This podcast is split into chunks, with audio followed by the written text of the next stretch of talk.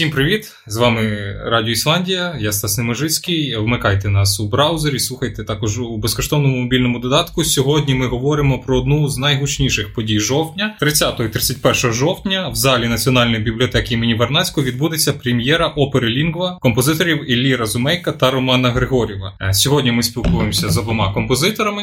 Вітаю вас, панове. Добрий день. З останньої опери я помітив, що вже зникла приставка «Формація нова опера». Чому ви вийшли і хто був ініціатором цього? Ініціатором було мистецтво. Просто ми з колективом, з вокально-інструментальним ансамблем «Нова опера» ми досить багато пропрацювали. Просто наступив такий період, що є в театрі кажуть, що вистава живе 5 років. От ми зробили оперу «Реквім Йов», написали для нової опери, і 5 років ми її грали там дуже багато. І цей період Йова завершився, і для нас, і для них наступив новий період. У них нові композитори, і ми теж створили власну формацію і шукаємо трошки інші шляхи музичного театру. Повертаємося до вашої нової опери, опера «Лінгва». Ви говорили, що це опера метатекст, який об'єднує різні жанри і традиції. Якщо ми розглядаємо це як метатекст, то що він коментує або пояснює первинний текст, якщо ми так розглядаємо метатекст? І що є ось цей первинний текст? Це взагалі опера про феномен мови. Опера «Лінгва» вперше у нас звучить без будь-якої приставки. Це не опера. Опера «Лінгва» – це музичний театр в семи книгах. Опера «Лінгва» – це музичний театр, а текст – це книгозбірня Вернадського, яка складається з 15 мільйонів книжок. Це, в принципі, джерело. Але слухач цього не почує, не побачить, не прочитає в програмці. Він прочитає частину. А якщо йому цікаво буде, він може піти далі і прочитати більше. Або зробити за 60 гривень читацький квиток і піти в зал рукописів бібліотеки, наприклад, і пошукати. В програмці, звичайно, ми не можемо, бо програмка 8 сторінок. А 15 мільйонів книжок – це кілька мільярдів сторінок. Ваша остання опера «Чорнобильдорф» – це була взагалі тільки частина оперного всесвіту, який ви створили, тому що крім опери ще був інститут і ще багато всього іншого. Чи буде якось опера «Лінгва» пробивати ось цю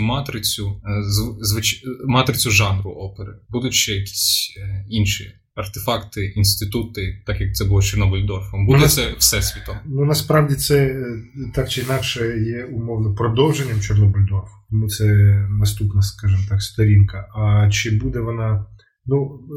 зараз, зрештою, ми працюємо над власне постановкою. Принаймні, станом на зараз це у вигляді перформансу буде така. Також ви говорили, і в анонсі це вказано, що в опері буде вільно використовуватись дуже багато мов, текстів з літератури, як стосовно музики. Якщо продовжувати цю логіку, то і музика буде різножанрова, різностильова. Ми будемо бачити, я так собі фантазую, і романтична традиція, і авангардна, і старовина, барокова, наприклад. Як воно насправді буде, і що це все буде об'єднувати, якщо я правильно мислю? Ти прям воду дивився, да. Все ти розказав, барокова буде, і в нас багато є музики. Використовується музика від 14-го сторіччя до 21-го. Як репертуар Радіо Ісландії. Від Клодіна де Сермізі до Петера Аблінга. Такий діапазон. І все, дуже багато цитат в кожній складовій, починаючи від музики і текстів, звичайно, закінчуючи костюмами, це все, і хореографією, і театральним прийомом, це все цитати. Але на відміну від лібрету, який складається з 15 мільйонів книг, слухач це почує. Так, почує. Але серед цих 15 мільйонів книг є ж і партитури музичного фонду Вернадського. Так само, не знаю, скільки їх мільйонів чи сотень тисяч. Вони теж входять. Окей. Буде багато стилів, буде багато жанрів поєднуватися. А яка музична ідея буде ось це все об'єднувати? Все одно ви, як композитори, ви це поставили на якісь рейки технологічні. Це, можливо, ваш секрет, може ви його розкриєте, на чому все стоїть. У нас є оркестр, який все веде, і є 7 персонажів. Це різні вокалістки, дуже артистки, і це, може, наскрізна така лінія. А ще у нас з Чорнобильдорфу така вже стала традицією, ми багато відео знімали, робили таку, я не знаю, на принципі діалогу, ми будемо теж працювати з відео. І цього разу у нас все стосується бібліотеки, цього світу, читального залу і так далі. Добре, які вимоги ви ставите перед виконавцями, перед солістами, які будуть виступати, перед оркестром? Можливо, це якісь розширені техніки співу, інструментальної музики, розширені форми виконавства? Власне, розширена техніка співу. Ми використовуємо таку техніку саме для оркестрантів, а розширена техніка гри для вокалістів. Ну от, якщо, наприклад, я просто підслухав трошки вашу репетицію, мене з ніг чуть не збила ваша мікрорепетиція з ударними інструментами, які знаходилися в різних кутках зали. Скільки буде ще таких екстремальних, не знаю, форте або прийомів такої гри? Ну, насправді все побудовано на таких прийомах, і починаючи з самого початку, людина потрапляє в зал, і вона потрапляє уже в квадру акустичну, ну, в квадру музику, вона потрапляє в цілий світ, це світ симфонічного оркестру, можна сказати. Ми дуже, до речі, максимально задоволені, що з нами працює. Вперше ми працюємо з Київською камератою. По-справжньому ансамбль солістів. Кожен з них це окремий соліст, який із цих солістів складається наш супероркестр. Окрім літературних, музичних цитат, які ще цитати ми побачимо? Ну, візуальні костюми, відео, кіно.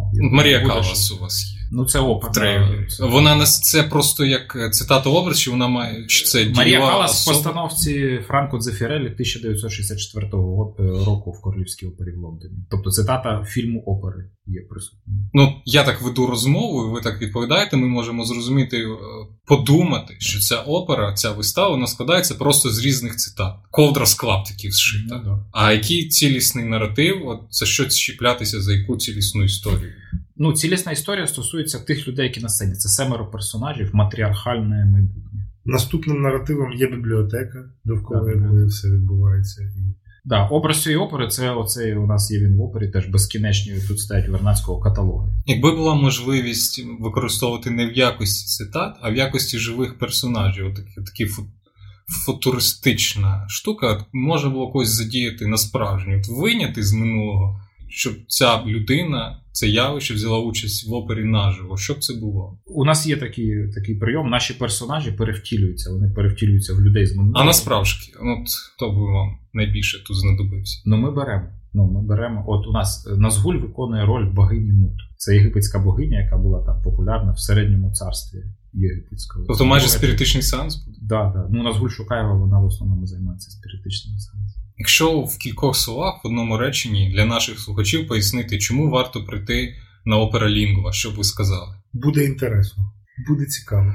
Окей, тоді для наших слухачів нагадую, що ми спілкувалися з Іллею Разумейком, а також Романом Григорівим, композиторами, авторами Opera Lingua, прем'єра якої відбудеться 30-31 жовтня у бібліотеці Вернадського. Приходьте. Я сказав, Роман, буде інтересно. Дякую всім за увагу, слухайте чудову музику, всім па-па.